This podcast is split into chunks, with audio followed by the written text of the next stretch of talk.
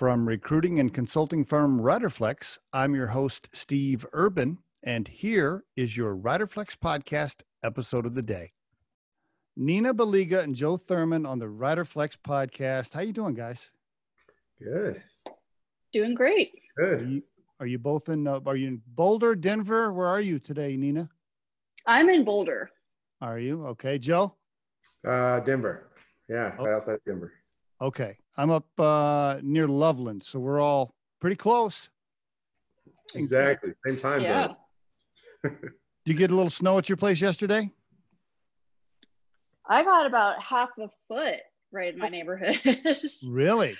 Yeah, I think Boulder always just gets hit with more snow than everywhere else. I mean, I love it. I absolutely love the snow. That's why I moved to Colorado. I wanted to be near the snow. I wanted to be near the mountains. So every time it snows, I'm pumped. You know, we needed the moisture, right? I mean, those fires were crazy, right? I mean, it's been super dry. No, super dry. Absolutely. It was running my camping fall. I love to go camping in the fall, and I usually go northwest in Colorado, and that was Canyon Lakes Ranger District is my area. That's my area, and it was killing me with the fires this year. That was a bummer, but I'm glad we need the moisture, so it's all good. I'll take a bunch of snow. Exactly. Absolutely. So true. So let's find out something about you guys personally before we get into business and before we get into InterviewIA. Nina, let's start with you. Why don't you give us the personal overview, a little family history, little college stuff. Go for it.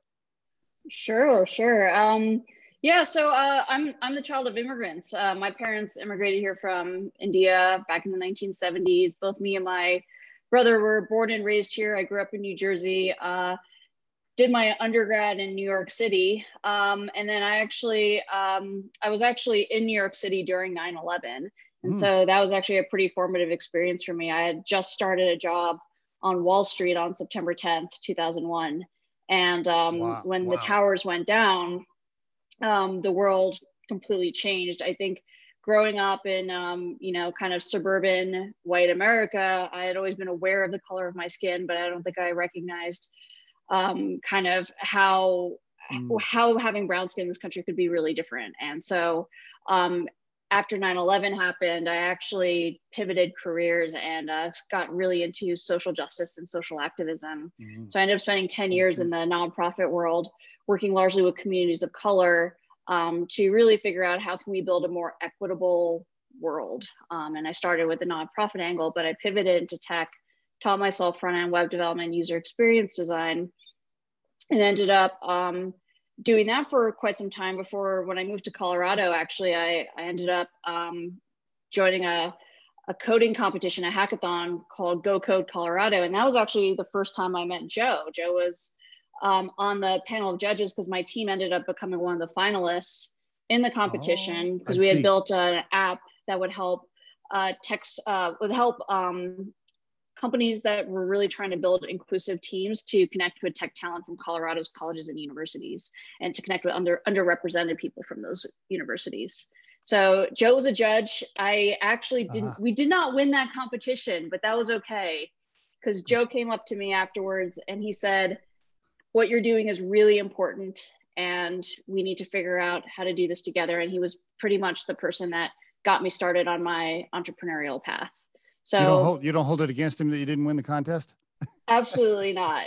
I wouldn't, I think you meet everyone for a reason in some way or another. And, he was our biggest supporter. Like, he ended up being on our board of advisors. So I ended up launching a startup.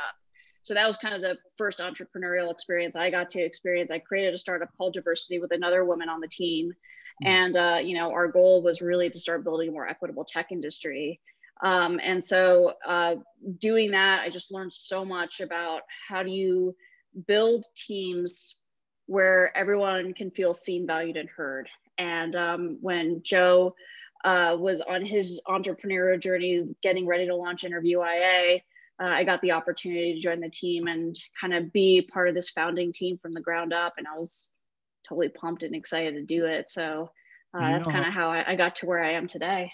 Do you know how many people I meet that, majored as a sociology major and then nonprofit and then somehow taught themselves UX design and then became an entrepreneur? Do you know how many people I've met with that path? Not I don't know, many. A lot? Not very many. don't know. I mean, like, to me, that just seems like a normal path. That's the standard.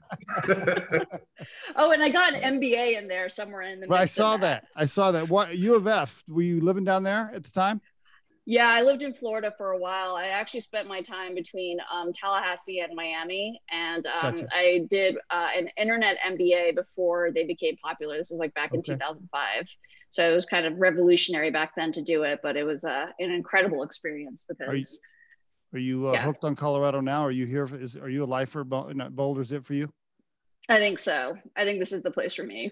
It's kind of hard to beat, isn't it? I mean, Colorado's a pretty special place, isn't it? Yeah, I mean, really, absolutely. Right. The community, the startup community here in particular is just really, I don't think I could have created a startup any other place that I've ever lived, to be honest. The Colorado startup community is just so giving and supportive and generous, and it's not cutthroat competitive. It's really recognizing that helping everyone out is going to raise everyone.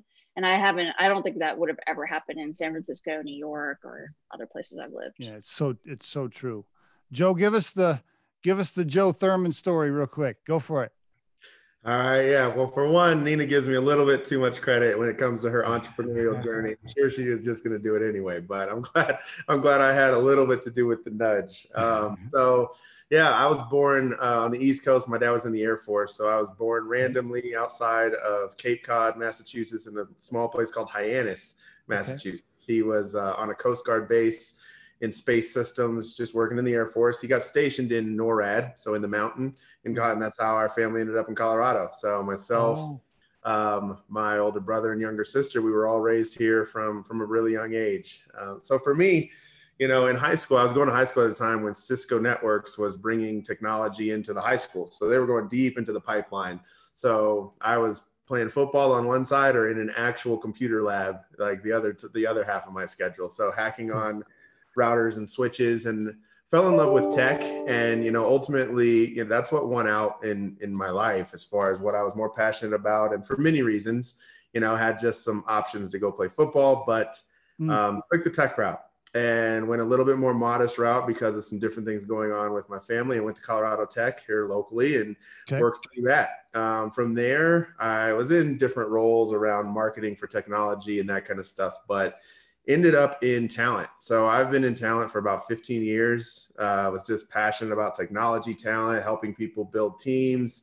So you would get all of that, Steve, what it means to build a team and help people find that next role. And I was always very passionate about helping people align their purpose and their passions with, a mission of some sort within an organization. Unfortunately, I didn't always find that, in the technology staffing world is so transactional that sometimes it falls into, mud in seat because of speed. So I'm trying to connect purpose with passion, and someone wants me to connect butt with seat, and it's just slightly different, right? So I had also, over those years, about 8 years of just working in staffing, I had gotten into executive placement.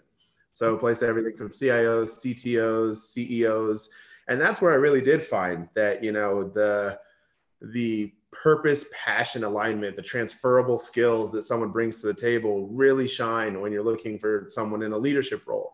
So I really started to find my home there, but it was still relatively transactional. So I decided I just needed to find a better way to ignite my personal passion. I didn't know what it was, but I wanted to help people really connect to something meaningful. And so that's the start, not really the start. I had launched a different company before that while I was still employed with. It was a startup in the insurance space. It was a tech company, kind of cool, but definitely did not work out the way I expected. So that's my first entrepreneurial journey of my lessons. But my full burn the boats, go into entrepreneurial journey, that's what started it about 6 years ago. I just reached a point where I was probably at the top of my career financially, doing really, really well, as you can do in the talent space. But I just needed to go find my purpose. And so I made a conscious decision that, if I never make far above, some six-figure number again in my life, but I wake up every day going after something that I care about, then I'm okay with that. Bingo. And that started me down the path of, just chasing what ultimately, you fast forward many stories, many pivots, many other things later, got us to InterviewIA. So. Well, Jobber Group, though, that's when you burned the boats and went all in. Correct. Jobber Group. Yeah, we were, it's a funny story, you know. Jobber Group started as a blog. And so we launched a blog for executives. This was before LinkedIn was where you publish all your content. It was for executives to build their brand. And so the original version was called Jobber Tech Talk. And we had the CIO of NASA and Dropbox and all these people. But then, yes, through just listening to what they needed, it pivoted into a talent consulting company, and it blended executive relationships with all of the talent knowledge. And that's what got us down this deep path of solving a very big problem for companies when they're trying to build teams. And then you met Nina, and Nina was part of Jobber a little bit in some way. And then at some point you guys said, wait a minute, we got another idea. Let's start InterviewIA. Is that, I know it's a short version, but is that kind of how it happened? I really wish that was exactly how this happened. If it was that smooth and simple, this would be a very But yeah, for the sake of time, let's just say that, yeah, along with, so we brought other people in, we built this. Nina and I really connected through her platform, and then also the launching of what is now the digital training that is included in InterviewIA. So an organization called Breaking the Bias, which was going out, training people on unconscious bias, how it comes to life and building teams. And so through many moving pieces and the early version of InterviewIA, which has been around for almost 4 years now, when we built the earliest version under Jobber Group, all things collide into a really exciting story of how 2020 gets us to something super cool with InterviewIA. Nina, why don't you give us the InterviewIA elevator pitch, the 3-minute, like, boom, tell us about it. Go for it. Oh gosh, that's too much pressure. No, I'm going to ask Joe to do it. I just couldn't do it under pressure, not with Joe right here. That's funny. So ultimately, InterviewIA is a platform that's focused on changing the way that we build teams, right? When you think of what exists from a technology standpoint, and everything is from your ATS to some technology that's matching technology.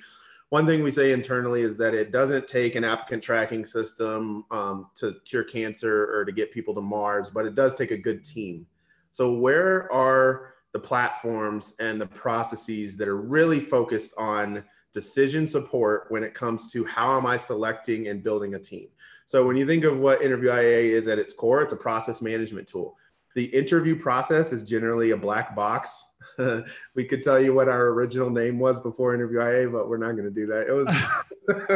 It was so, but keeping that in mind, that black box that is really the interview, where people go into a room, no one has this data, no one knows what's happening across multiple organizations and all these conversations, yet it has a huge impact on the outcome. So we're a process management tool around how can we drive better decisions around who you hire. Can we make better interviewers, better interview processes, and operationalize through tech? That's pretty much what we do. Okay, let me ask you some questions around, anything you want to add to that, Nina? No, I mean, I think he summarized it really well. I think one of the important things as it relates to kind of what's happening in the world today specifically is recognizing that there is a lack of equity in the workforce right now. It's really, there's a lot of barriers to really kind of not only getting jobs for people from underrepresented groups, but to really rise within the ranks. And a lot of companies are really trying to tackle that problem of how do we actually start building teams that are more diverse, and how do we start building teams that are more inclusive? And I think one of the things that we're really tackling in an innovative way is really around how can we help companies like really build those teams in a way that can actually start tackling these like lack of equity across society and at companies itself. And so it's partly the process, but I think that also the training components that we include are really key, because you can't really fix stuff until you kind of fix people behind things. And I think that that's a big differentiator for how we're going about tackling this problem. Is it, Joe, layman's terms for me, does it replace your applicant tracking system? Is it a beefed up version of an applicant tracking system, or it's on top of your applicant tracking system? Yeah, so the way we talk about it is, if you think of applicant tracking systems, they go 10 miles wide on source to hire. We go 10 miles deep on decision support. What is the interviewer behavior? What are they looking at, listening for, seeing? So it's a really innovative way that we create data from interviews, from the actual conversation that you and I are having, or Nina and I are having. How do we turn that into data, minimize subjectivity, and drive that into decision support? Imagine if the 100th time that you hire a call center worker or a developer, even the 10th time, you're so much smarter than the first time. So that's just foundationally what it does. It's decision support in that whole process of this unmeasured conversation that is an interview. So this is a SaaS product that I purchase on top of my applicant tracking system. Is that too simplified? I don't know if Yeah. Okay. So, all right. And I'm using this, does it integrate with my applicant tracking system, or I'm opening that up, and how does that work together? Can you give me some? Totally. Yeah, no, it integrates. So, I mean, integration is key, right? And the primary integrations are applicant tracking systems. Candidates come in there. We don't do anything with sourcing. But once you get into the screening process, what your applicant tracking system doesn't do is measure all of what's happening to get to that disposition. So, yeah, we pull and push from an applicant tracking system, but full integration is the goal. I mean, we're a startup, so we're not fully integrated with every ATS at this date. But, yeah, that's exactly how it has to work. Single sign-on. I'm guessing, Nina, that you're pushing your developers as fast as you can to be integrated with all the yeah. I mean, I think like the integration is, like Joe said, absolutely is key, but I think another really key component is the usability.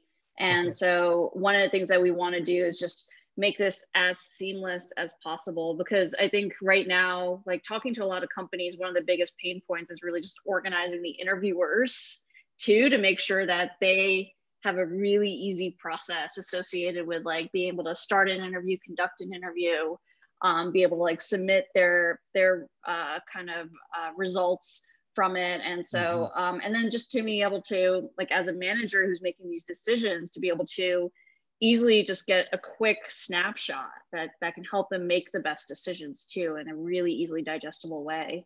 So, you know, creating a really good user experience, making sure that there's just like high quality usability that just takes away all the cognitive load from the stress of interviewing is also really kind of, honestly, like as a UX designer, that's like one of the fun things to work on.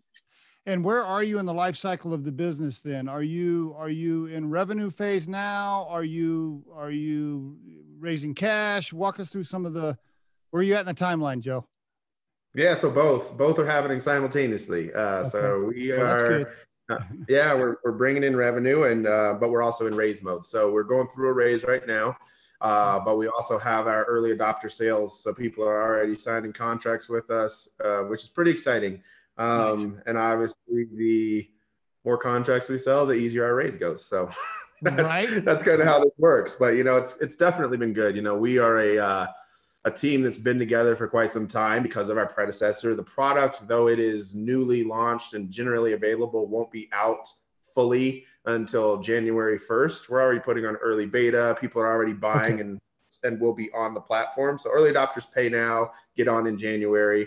And they're getting, you know, some grandfathered pricing for that. But ultimately, the key is creating that data, creating that usability. And so it's exciting with where we're at and the team that really is driving this thing forward and what we're building right now. Now, neither one of you guys are developers, right? You're not. It's not like you can code. I don't know. Maybe you can, Nina. Can you? I don't know. Are you writing some of the code? I am not writing any of the code, even though I do have some experience doing front-end web development.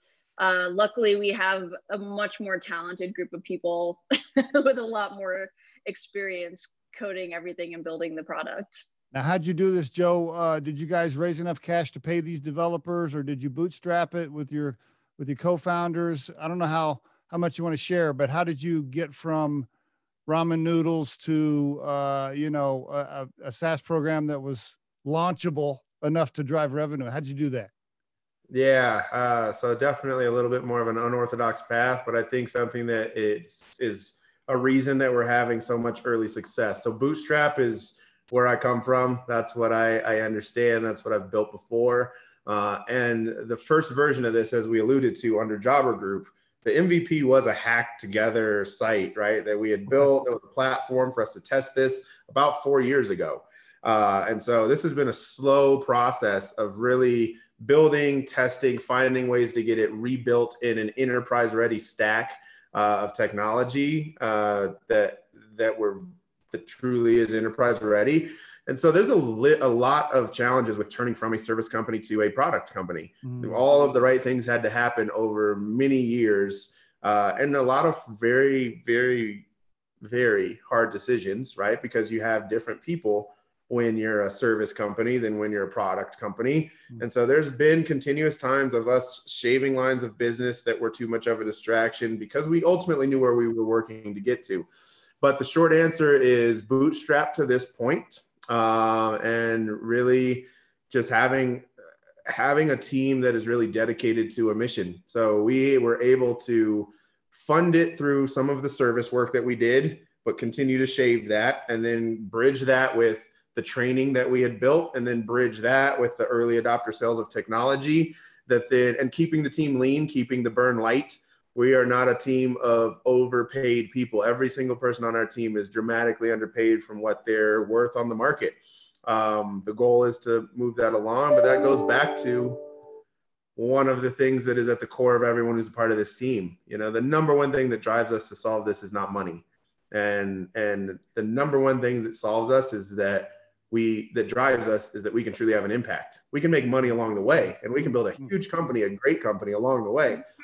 But one of the things we always said at the launch of not even this company, the previous company, is worry about adding value, and the value of the company will take care of itself. Ooh, I like that. I can almost hear the conversation. Joe walks up to Nina after the little contest you did. He's like, hey, my name's Joe. Listen, I like you a lot. Listen, I can't really pay you anything, but I got this really cool idea. Can you come over here and help me and join me on this other? So I think it's a testament to Joe's relationship building. Because I mean, there's not a single person on the team that joined that Joe met yesterday. Gotcha. These are all people that Joe has worked with in some way or another. Like they might not have been under the same umbrella and same paycheck, but like, you know, Joe and I spent 2-3 years, like, developing a relationship because he was on my advisory board. He opened up his office space for me to build my own startup there and to learn and everything like that. Like the folks that are developing the product are people that Joe's known for over a decade, Joe, maybe more. Nice. So, you know, these are long-term relationships. And I think, you know, you can't underestimate the power of long-term relationships that are really built on trust and respect, and, you know, kind of understanding what is the unique value that each team member can bring and assembling that team together. So Joe's not going to talk about how good he is at doing that, but like that, I think, is one of the really unique things about how InterviewIA came together, is that every person, even though they might not have known each other for years, they've all known at least Joe for quite some time, if not like multiple people have known each other for a very long time. And I think that's really key to building a startup when you're bootstrapping, is because there has to be that level of sacrifice, and knowing, like, are the people that are in the trenches with you willing to make those sacrifices too, because they also believe in what you're about to do. Isn't it amazing how if you just do the right thing and you're good to people and you build relationships and you give, and it's amazing how things come back your way, isn't it? It's wonderful how that works. So true. So I wish more people did that. So in the life cycle, then, are you in a Series A, or what are you calling it right now? This round? I mean, it's a seed round. It's a bigger seed round, okay. But they all blur together, right? Seed A, now pre-seed. We're not pre-seed, but you know, the great thing is we're calling it a seed round, okay. And it is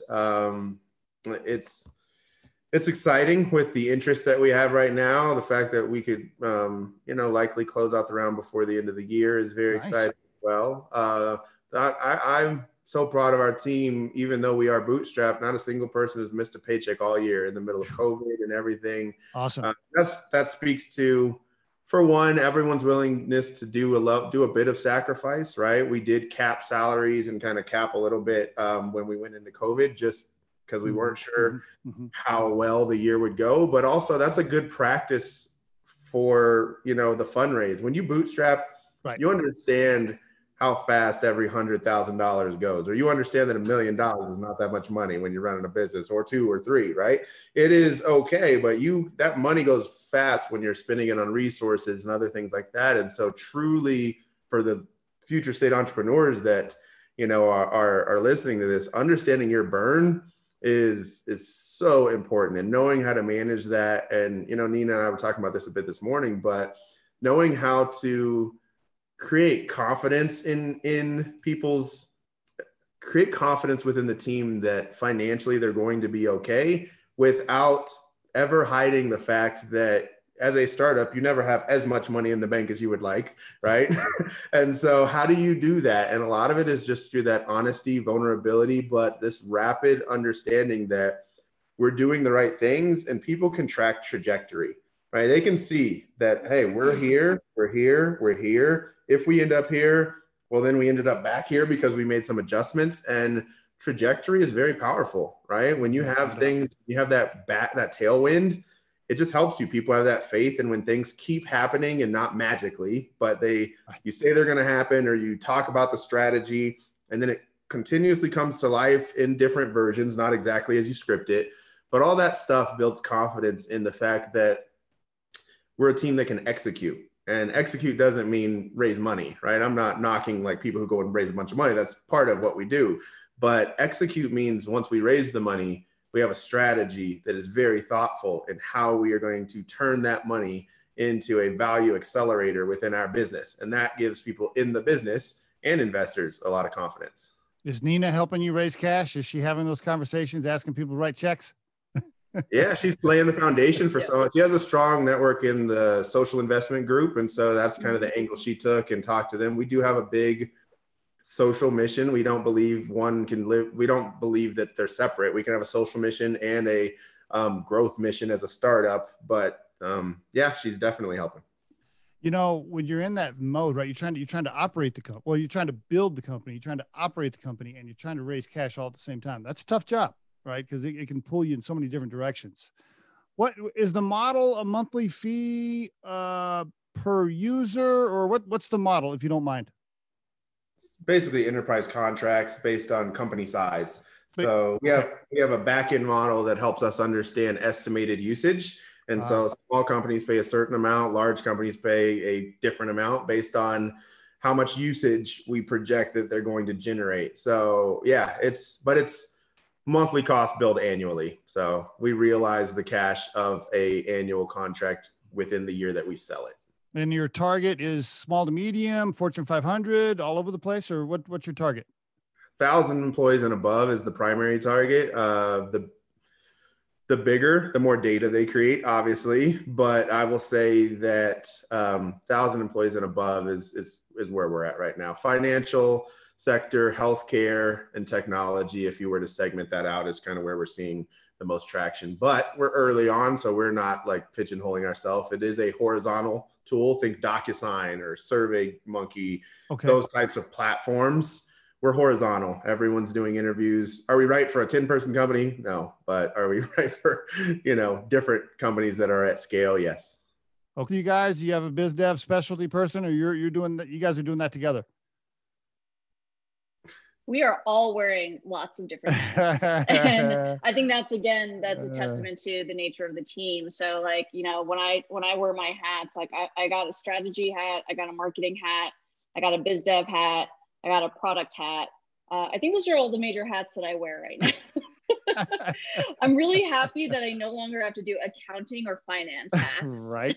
There are people on the team that love living in spreadsheets and love doing it. And so I don't have to do those roles, but yeah, I mean, we all, we've actually been able to build a team that, everyone does wear multiple hats in some way. And some people have a bigger percentage of the time on specific hats, but I mean, it's really a team that, is great for a startup, because I think when you're kind of small, bootstrapped, you do need to just kind of work on a lot of different skills. You can't go necessarily so deep in any one, because you have to, as gaps appear and problems come up, being a team that's very solution oriented and willing to kind of jump in where needed to support one another is really critical. How many employees today? 7 offshore, 10 offshore. Okay. All right. Very good. What about competition? So is there some super secret patented special sauce stuff here that nobody can copy, or what about competition? Who wants to answer that one? I mean, there are a couple people that, I mean, the talent intelligence space is a growing area, right? And so I was reading a report the other day that said, you know, assessments have been growing. And so assessment space is like $4 billion market size. The talent assessment technology space is estimated to be over $20 billion in the next 5 years. So there are a lot of companies that are jumping into technology that helps you assess people in some way, shape, or form. There's companies like HireVue that's doing video interviewing. So recorded video, send it in, it analyzes it and sends it back. Not what we do, definitely could be bolted onto what we do, definitely could replace a phone screen, not likely to replace your entire interview process. So direct competitors, there's a couple, Eightfold, Interview Stream. There's a few that are popping out that are interview process tools. We all approach it differently. Okay. So I think that's a good thing, but it is a position and a need that is being realized in the space. We are patent pending, but our strategy is not to protect our tech with patentability. That's hard in software. It's really just an understanding that market share, to Nina's point, usability is huge, not to be overlooked. Usability is part of our secret sauce, right? We intimately understand hiring. We have intimately solved these different problems within organizations over years. And when you think of usability, if you can get a new user within a company using a system, so hiring managers, they don't use the ATS, right? They might go in and click a disposition. Yeah. If you capture new users, you have the ability or the opportunity to capture new data. If you capture new data, you can create new understandings and insights about the organization. That is not got it. Yeah. So that's kind of really close. And just to add on to Joe, I think our methodology is also a really key differentiator between what's out there, because you know we spent a lot of time kind of reading and doing research on what are the reasons why certain people are not getting the same access to jobs as others. And so we all read this book, everyone on the team read this book called The End of Average. And it was recognizing, and it was one of those readings where, Joe, did you find the book first, or was it Gary that found the book first? I don't remember, I don't know. But like one of the members on the team found it. And then it was kind of like, this is addressing a lot of the stuff that we're problem, which is recognizing that all of society, the way we tackle problems is trying to get people to all look the same and not recognizing that we're all jagged. We all perform differently under different contexts. And then we took that methodology, that kind of thinking, and applied it to the way we're solving this specific problem around interviewing and how do you find the right people. You know, right now, jobs are kind of like, well, let me look at your job history. Okay, did you have your associate marketing job before you got your, you know, middle level marketing job and then your senior level marketing job in order to become this VP of marketing? You know, we're saying that like you can actually have different skills that will lead you to this place. So for example, why can't a bartender be a really great customer service representative? They have the skills associated with being really good communicators, listening to people. They can probably easily get trained on whatever like system you're using to be able to do it. And, you know, our methodology is allowing companies to open up and differentiate how they think about hiring entirely. So you can really focus on what is the intent behind every question and what are the skills that we're really looking for. And it forces a company to start thinking internally and start asking themselves these hard questions too. And so that methodology is really a game changer as well. When I think of IA, I think of amplifying human skill, not replacing humans. Do I think of it the right way? Am I thinking of that the right way? Yeah, spot on. So it's interchangeably used as intelligence amplification or intelligence augmentation, but you're spot on. We talk about it when you think about autonomous vehicles, right? AI is self-driving cars, IA, driver assist. So imagine if IA is everything focused on reducing human error, right? If we leaned into IA in automotives, we could probably reduce accidents by 99.9% if the human and the computer work together.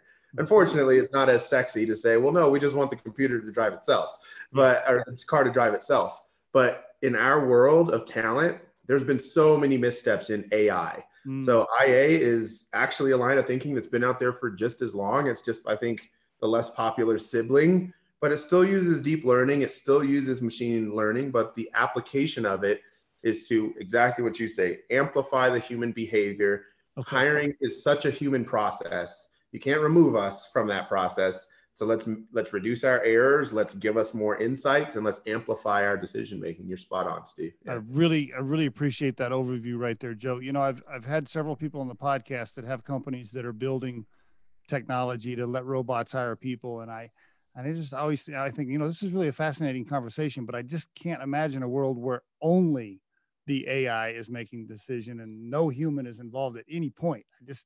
Well, I mean, the problem is, like, with that thinking too, is that, you know, AI can inherently be biased, right? Like, the bad data in leads to bad data out. Right. And so AI and machine learning and stuff, like, if it's not done the right way, it can continue to exacerbate inequities. Great point. And you know, one of the things that, the reason I think it's really important for us to lean into IA is that we need to recognize that data can help inform good decisions, but we also have to recognize kind of like, how are we using this data? How do we make sure that there's still a human element to everything that we're doing? So we can start addressing these issues, these overall issues. And one thing to that point I'll say is, when you think about the uncapped potential of humans, right? A computer is so far away from understanding the uncapped potential of a human. So when you think about that, let's say hiring, there's some interesting stuff out there. I mean, over the years, I've seen everyone trying to do everything from matching DNA to what job you should have, all kinds of stuff, right? Super interesting. I don't know how much there's a correlation or causation to that, but probably interesting. I'm sure you could show me some data lines that show this DNA, right. Like, whatever, you could show me something. But when you think of data and what it means a human can do, let's just look at all the data around being an entrepreneur. In no way, shape or form is it a good idea, right?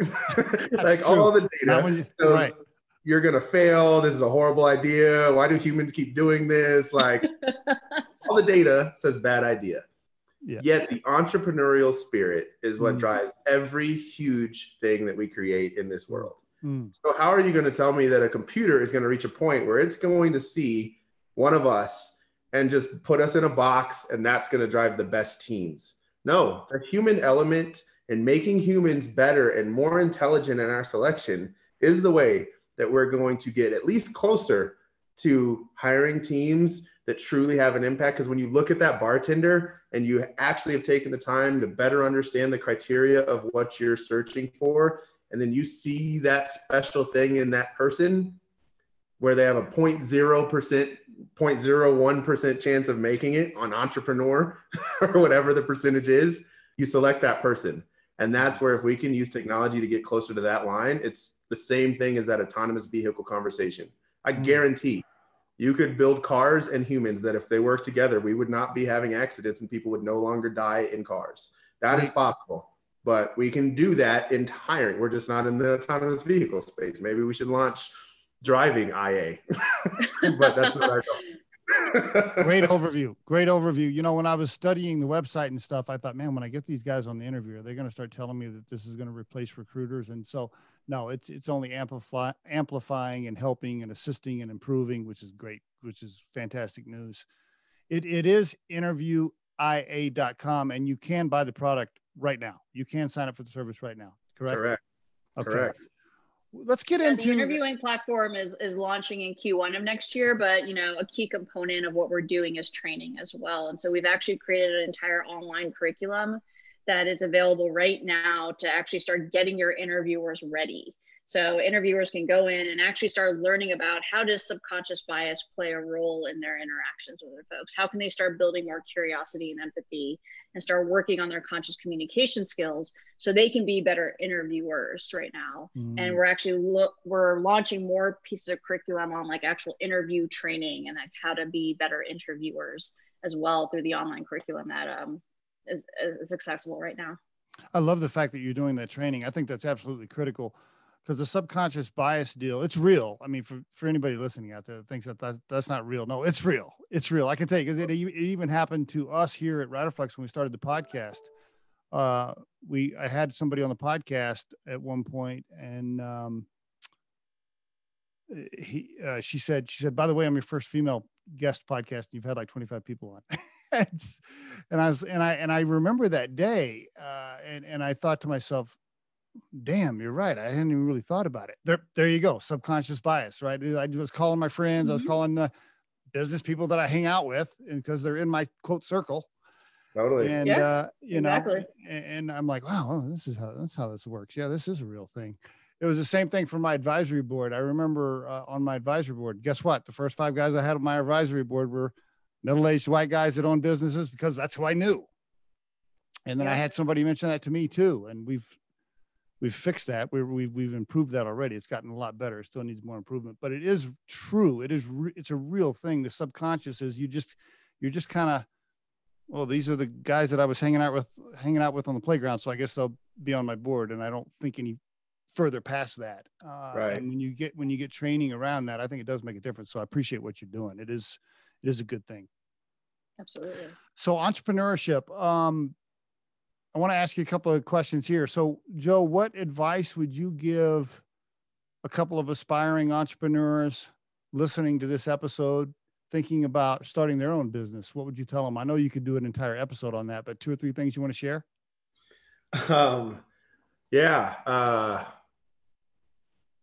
Make sure that whatever you're doing, you truly have passion for. That's the biggest thing that I tell people. And understand that you truly are in control of your own destiny. One of the things that you can do is go so far down a rabbit hole that you work yourself into another job. You're an entrepreneur with a job.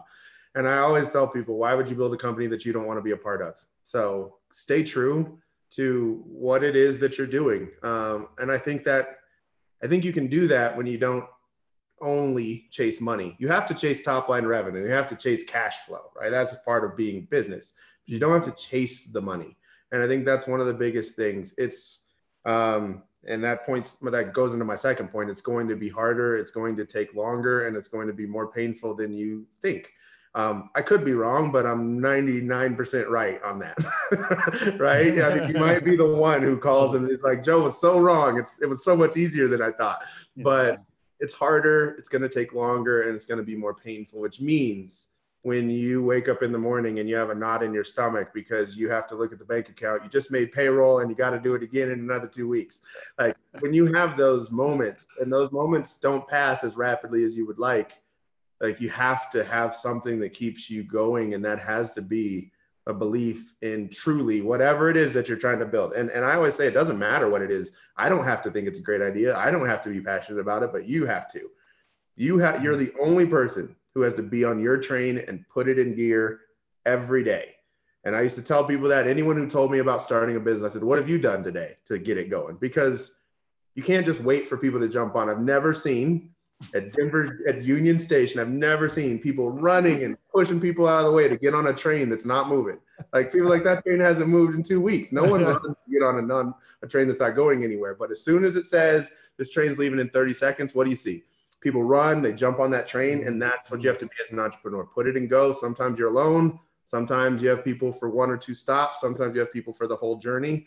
But either way, put it in go and believe in where you're going, and it'll work. Sometimes it may actually be dark ahead and you can't really see the tracks, but you still have to keep going. Still have to go. Nina, any specific fun, scary moments you want to share with us? You waking up outside, looking outside to see if your car's still there because you're wondering if somebody repossessed it or anything. Anything you want to share? Yeah, I mean, I think the scary moments really just come when you're kind of faced with the daunting task of everything that you want to achieve. And there's this fear, the fear of failure is something that I think that we don't really talk about a lot, because we live in a culture where the failure, we're told that, failure is a bad thing, and I think there's a flip that we need to do around that and really start thinking about what does failure mean? And then what do we do with that information? And so, you know, I was talking to this judge down in Mississippi, and he's the president-elect of the National Bar Association. And he ran for the National Bar Association 3 times. And he's like, you know who else ran for president 3 times? Joe Biden. And he lost 2 of those 3 times. And yep. Judge Moore also ran 3 times to be president of the National Bar Association, and he lost the first 2 times as well. Most people and like Joe, sorry. Go ahead, sir. Sorry, I was going to say most people do have many failures. That's just not what's in the press. That's not what you see exactly on their profile. And like, you know, Joe, exactly. And Joe mentioned he had startups before doing this. I also had startups before doing this. And I think, you know, I think that's really important for every entrepreneur to understand and internalize, is that failure is a part of this journey. You can recontextualize your failure as learning opportunities. And just because something doesn't get off the ground, it's okay, because that has given you the information you need. And then I do think the second thing is really the people that you surround yourself with are really going to be the things that drive you forward too. Like, similar to having the, you know, having that passion, that drive internally. It's not to say that you need to have a co-founder or, you know, a team of people that work with you on a day-to-day basis. That's always great. But also, like, really thinking about your support system in terms of just like your friends and family, and how can you really leverage that to keep yourself going, because self-care is really key to the entrepreneurial journey as well. And so that's a real important part that we don't talk about enough, that we need to address. We could do an entire episode on self-care and mental health and physical health, all of it. We could do it. We could do a whole show on that about entrepreneurs. Last question for you, Nina. I know we're almost out of time. One more question for you. If you could call that young lady coming out of NYU and tell her anything, based on what you know now, what would you tell her? You know, I've thought about that. And I think it's one of those things where I would not necessarily give her any advice. I think the way to go about life is to just kind of, like I said, you just figure things out as you go, and you know, just continue to keep on learning. I've always had that desire to always learn more. So, and I just have this real deep curiosity about people and things and history and everything about it. And so, I guess, you know, I would say stick to that, but I don't think I would really have to tell her that.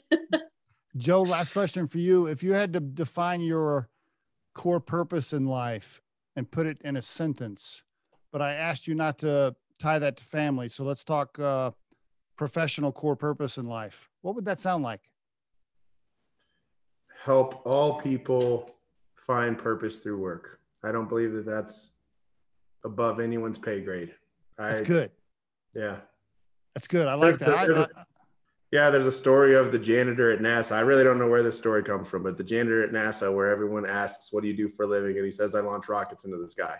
He understood, he found purpose, and he was cleaned, you know, the space at NASA, but he understood how much a clean facility was essential to launching rockets in the sky. I've met so many people, and sometimes my favorite question is like, why do you do what you do? When I see that they've been there forever, and it's a job that I'm like, you could easily go make more money, you could easily go do this. It's not chasing that general path of happiness that go after more things, more money, more professional things. Like, find that passion. And I believe, since work is an essential part of life, my mission is to help everyone have an opportunity to find passion through work. Awesome stuff. Joe, Nina, thank you so much for being on the Riderflex podcast. I really appreciate it. Thank you, Steve. Thank you. This was great. If you think today's tip or guest interview can help someone you know, please share this with them. If you've enjoyed today's episode, please subscribe to our channel and hit the like button. If you're listening on YouTube, don't forget to hit that little bell next to the subscribe button so you can be notified when we release a new episode. Our show features entrepreneurs, business executives, and the stories behind how they got there, as well as daily tips on career advice and job interviews. You can visit riderflex.com to learn more about us and get information on the recruiting and consulting services we provide. Thanks so much for listening, and have a great day.